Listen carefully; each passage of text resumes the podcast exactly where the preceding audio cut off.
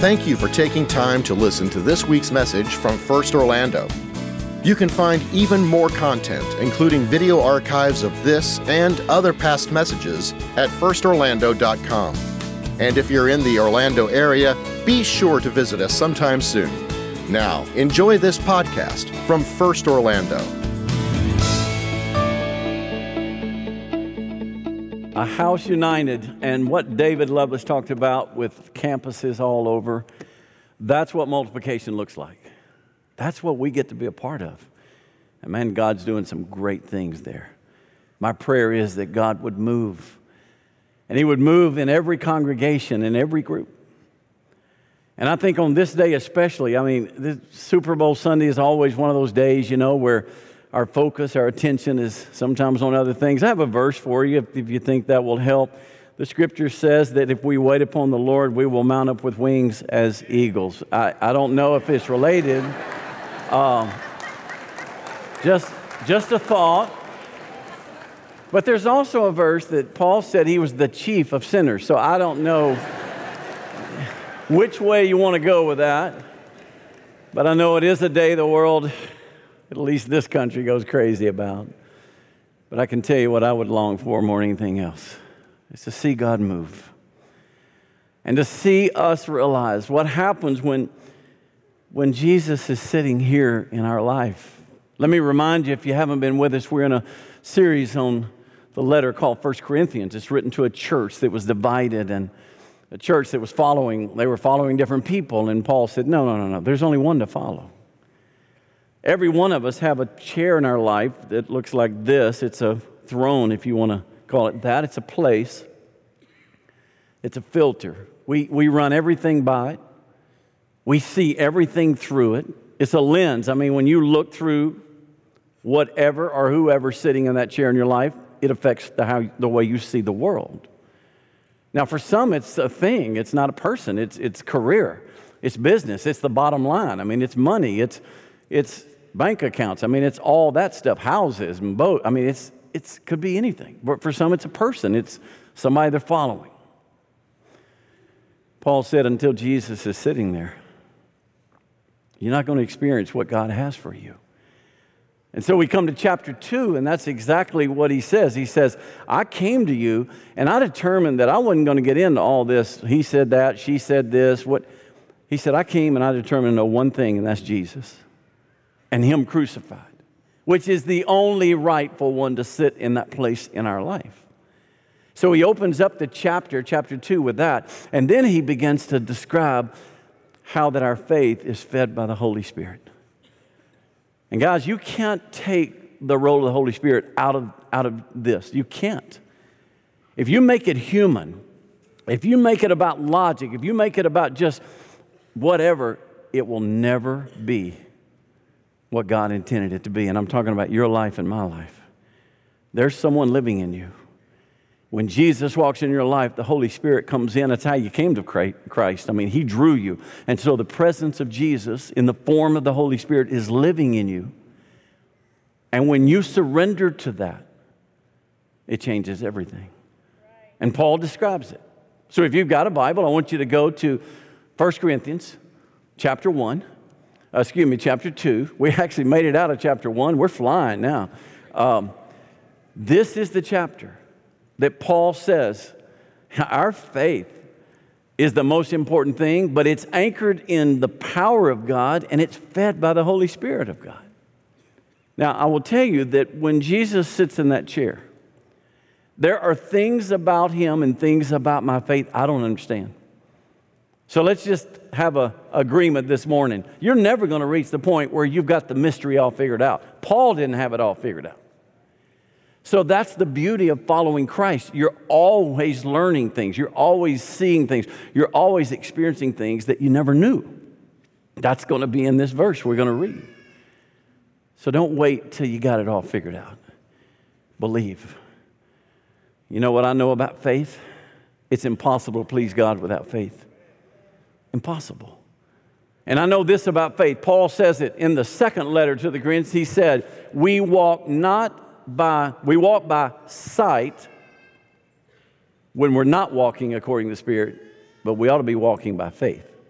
So, in other words, don't walk by sight, walk by faith. Just because you don't understand it all, still believe and watch what he does. So, let's start verse 1, chapter 2. Paul says this And I, when I came to you, brothers, did not come proclaiming to you the testimony of God with lofty speech or wisdom. For I decided to know nothing among you except Jesus Christ and Him crucified. Let me just pause there. The word of the day in Greek culture was wisdom. And you were supposed to have eloquence, you were supposed to be able to have rhetorical skills. The philosophers were the most incredibly blessed orators. And Paul said, You know what? I just decided that's not me. All I know is that Jesus Christ died for me and he died for you. So he said, I came with knowing that and wanting to share that more than I did anything else. And then he kind of tells you why. And I was with you in weakness and in fear and much trembling. My speech and my message were not in plausible words of wisdom, but in demonstration of the Spirit and of power, so that your faith might not rest on the wisdom of man, but in the power of God. So our faith is anchored in the power of God. It's not anchored in a fad. It's not anchored in a cliche. It's not anchored in the wisdom around us. It is anchored in the wisdom of God, and you never see that better than at the cross. Billy Graham used to say, People will not go across the street to hear Billy Graham, but they will drive and fly for miles to hear about the cross of Jesus. It's the most beautiful demonstration of the power of God that took our sin and forgave it and transformed us at the cross. So Paul said, That's what I wanted to talk about. And he said, I came with fear and trembling. What does that mean? He said, I'm, I want to know, I want you to know the truth. Paul, when he uses fear and trembling, he wasn't afraid of anybody. I mean, I can't wait to meet him in heaven one day. This dude was a stud. I mean, he was a man. And, and he didn't have fear of humans but he was afraid that he might mishandle this thing called the gospel. He wanted to be faithful and true because he knows where the power is. And he said, I just want at the end of the day, I want you to believe and put your faith not in some cliche or fad. I want you to put your faith in the power of God changing your life. We live in a culture where everything is cliche. I mean, you think about it, some have reduced the faith to re- cute little sayings. All right, now I've said some of them. I mean, we all have our favorites and little things that we say. But is that where our faith rests? Here, I read an article that said these cliches have got to go. This guy's perspective was you got to get rid of these. You should never use these. Here's the first one When God closes a door, he opens a window. Where is that? Where is it? I mean, it sounds great. I read what somebody from the Gospel Coalition said about it. He said, No, if God closes a door in your life, there's no guarantee He'll open a window because you may be at the wrong address. So you just got to remember God is God, He does whatever He wants. But you hang on to those pithy little sayings, and there's nothing there. Another one you're never more safe than when you're in God's will. Well, what if you were coming to church and had a wreck? Well, God, I was going to church. I mean, come on, I'm trying to do your will. And then what about this? When God will not give you more than you can handle. Can I get a witness? That's not true, right? no. He will give us more than we can, but not more than He can handle, for sure. And then this God helps those who help themselves. That's the best one. Where in the world is that? So, all of these little things. You know what reminds me of? When I was a kid, I used to love to go to the county fair, and you would probably guess what I'm about to say. My favorite thing there was the cotton candy. Man, I'd see those big old things blown up, and I'm like, oh, that looks great. Let me, let me show you some. We have some.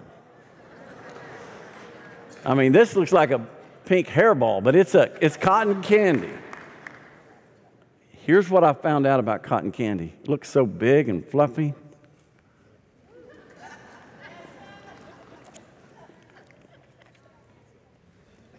It's gone. I don't get to chew on anything. I don't get to let it just, cut. it's gone. There's a lot of stuff out there that looks like this, but when you hold on to it, it's gone. In other words, when you're facing death, does a cliche work for you?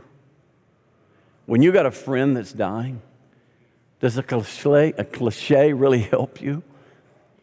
I just, I just am so thankful. Paul said, Our faith rests in the power of God, not a silly saying or a fad. It's not cotton candy, it's the truth and the power of Almighty God. We got to give Him praise for that. He is. The second thing, our faith is fed by the Spirit. When Jesus is sitting in that chair, there's so much more He wants to show you. And so, what Paul does, he talks about the difference in the wisdom of the world and what he does. And he also mentions that sometimes we live in the natural when we ought to be living in the supernatural. Okay, so read it with me. I'm going to start again in verse 6. Yet among the mature, we do impart wisdom, though it's not a wisdom of this age or the rulers of this age who are doomed to pass away. We impart a secret and hidden wisdom of God, which God decreed before the ages for our glory. None of the rulers of this age understood this. For if they had, this is a fascinating statement, if they had understood this, they would not have crucified the Lord of glory. That just is, a, to me, a startling statement. If they had known what we know, they'd have never crucified Jesus. And then he goes on to say, But as it is written, what no eye has seen, no ear heard, nor the heart of man imagined, what God has prepared for those who love him. These things God has revealed to us through the Spirit. For the Spirit searches everything, even the depths of God. For who knows a person's thought except the Spirit of that person? So also, no one comprehends the thoughts of God except the Spirit of God. Now, we have received not the Spirit of the world, but the Spirit who is from God, that we might understand the things freely given by God. And we impart this in words not taught by human wisdom, but taught by the Spirit, interpreting spiritual truths to those who are spiritual. The natural person does not accept the things of the Spirit of God, for they are folly, foolishness to him and he's not able to understand them because they're spiritually discerned. The spiritual person judges all things, but is himself to be judged by no one. Take the word judge and insert discern. It's exactly what he's talking about. Judge takes us down a different path. For who has understood the mind of the Lord as to instruct him? But we have the mind of Christ. Now, what is, what is he saying? Well, he's saying when Jesus is sitting in that place in your life, you surrender to him and you surrender to his spirit living in you. And when you do, you begin to learn and see things that you will never see apart from living a surrendered life. You, you begin to understand things. Now, there's still going to be mystery, but things make a lot more sense.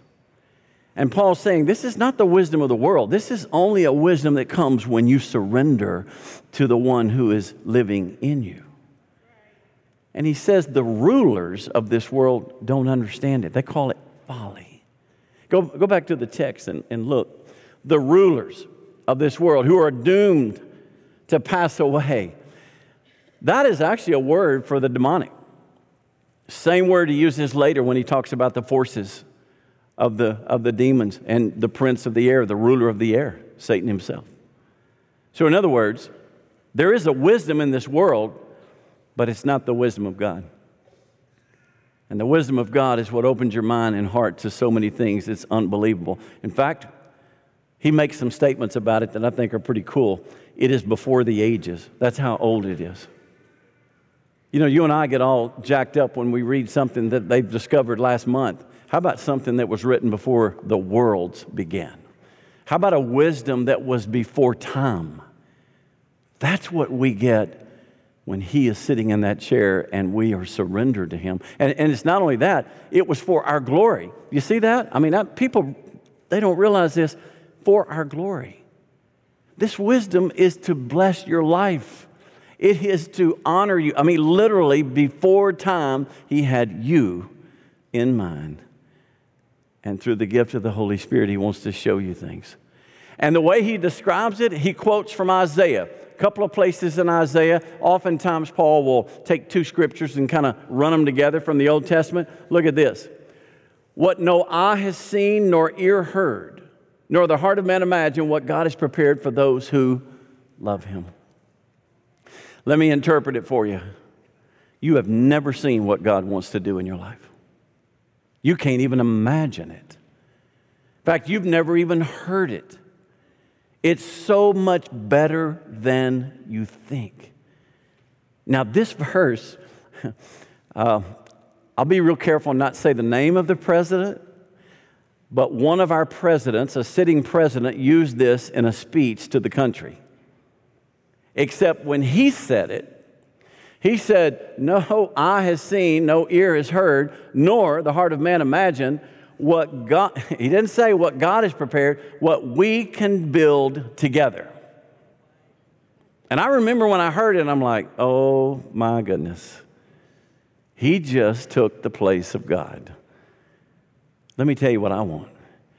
I don't want what we can build together. I want what God can build and what God can do. That's the promise. Beyond what you can imagine, when you allow Him His rightful place, when you surrender, all of a sudden, there's stuff that opens up and you begin to see things. Now, He's got a warning for us in here. People in the world are going to think you're crazy. They're not going to understand it.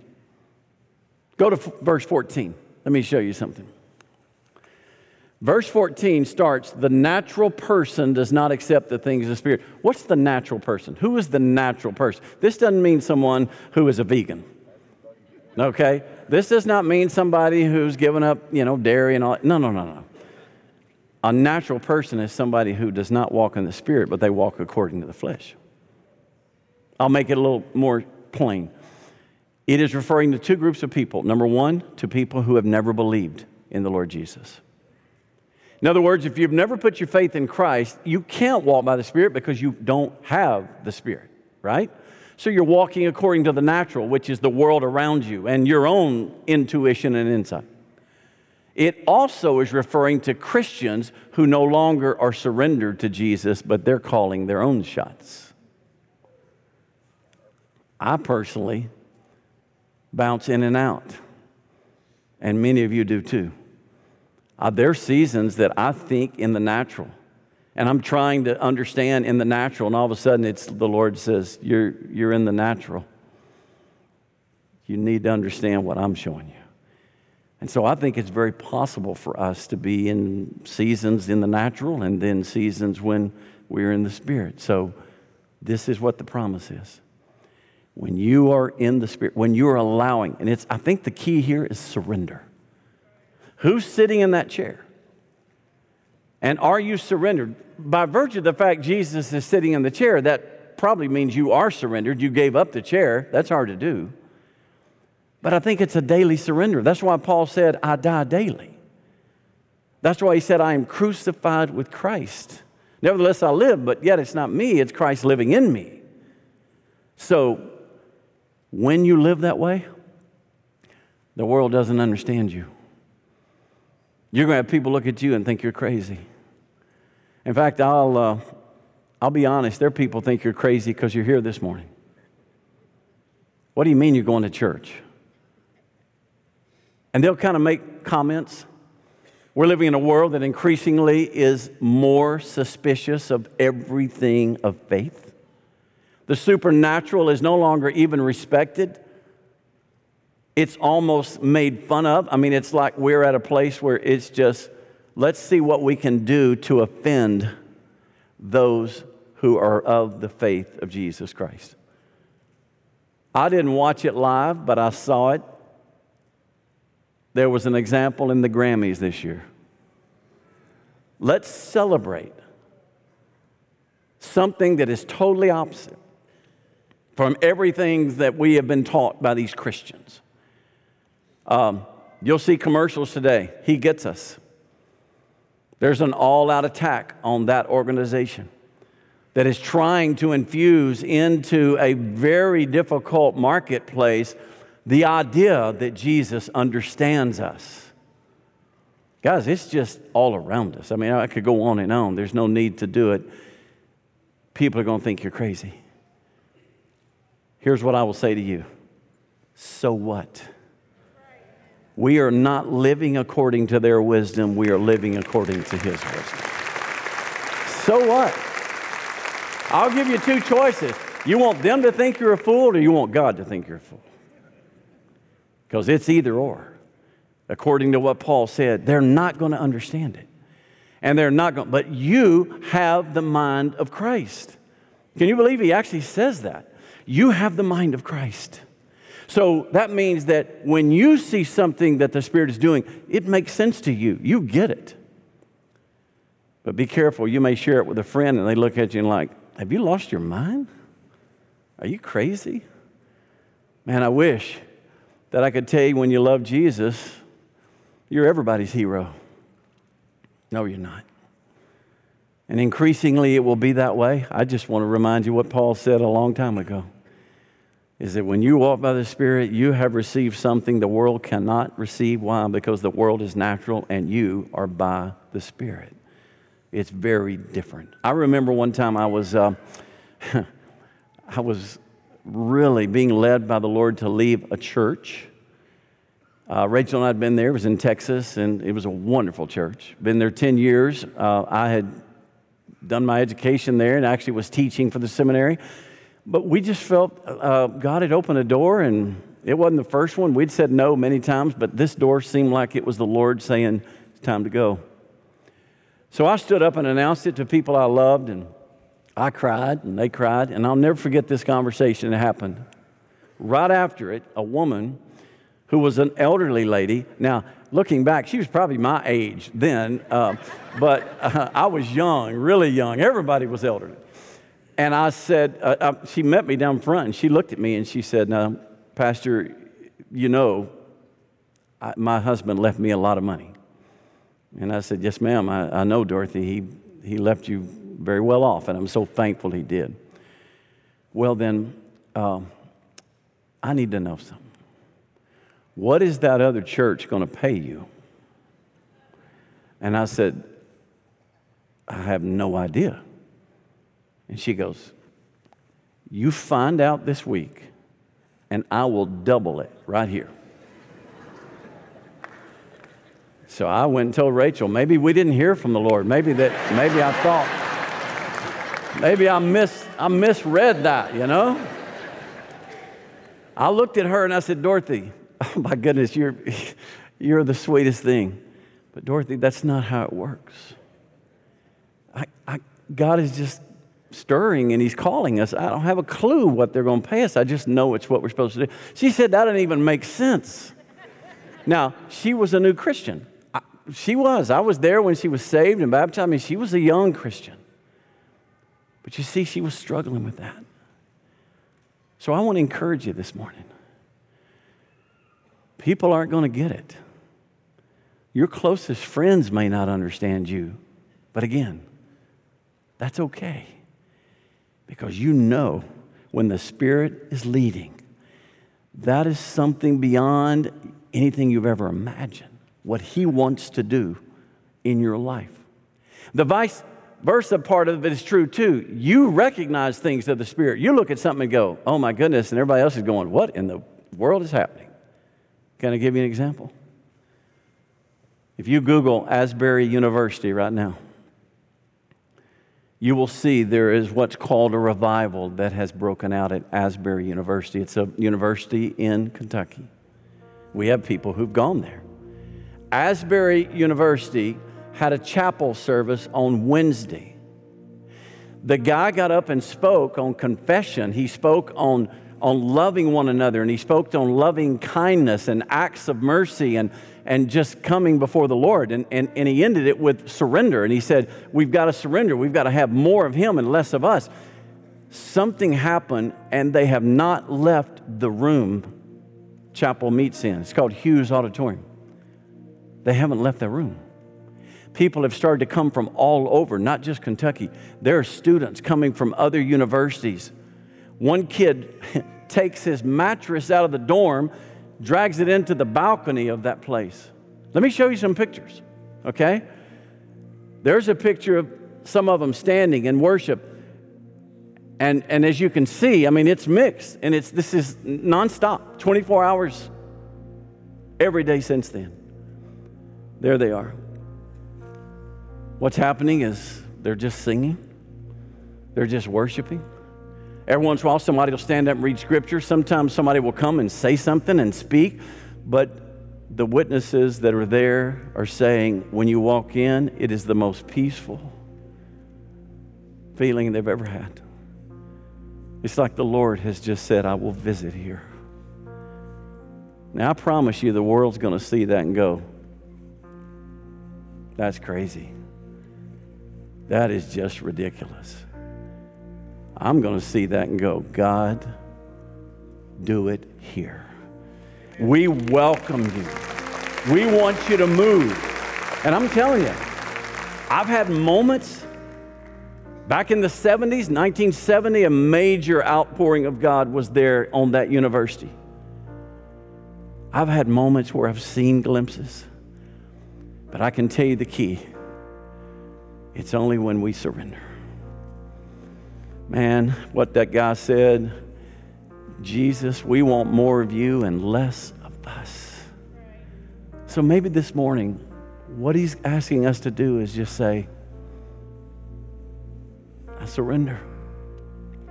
I'm not going to live in the natural, in the flesh, and according to the wisdom of the world. I am longing and hungering for you and you alone. I surrender all. There was an old hymn, I surrender all. And it's a beautiful hymn. And it just basically says, All to Jesus. I surrender. Can we do that? Can we stand together right now? Let me ask you this the altar is going to be open.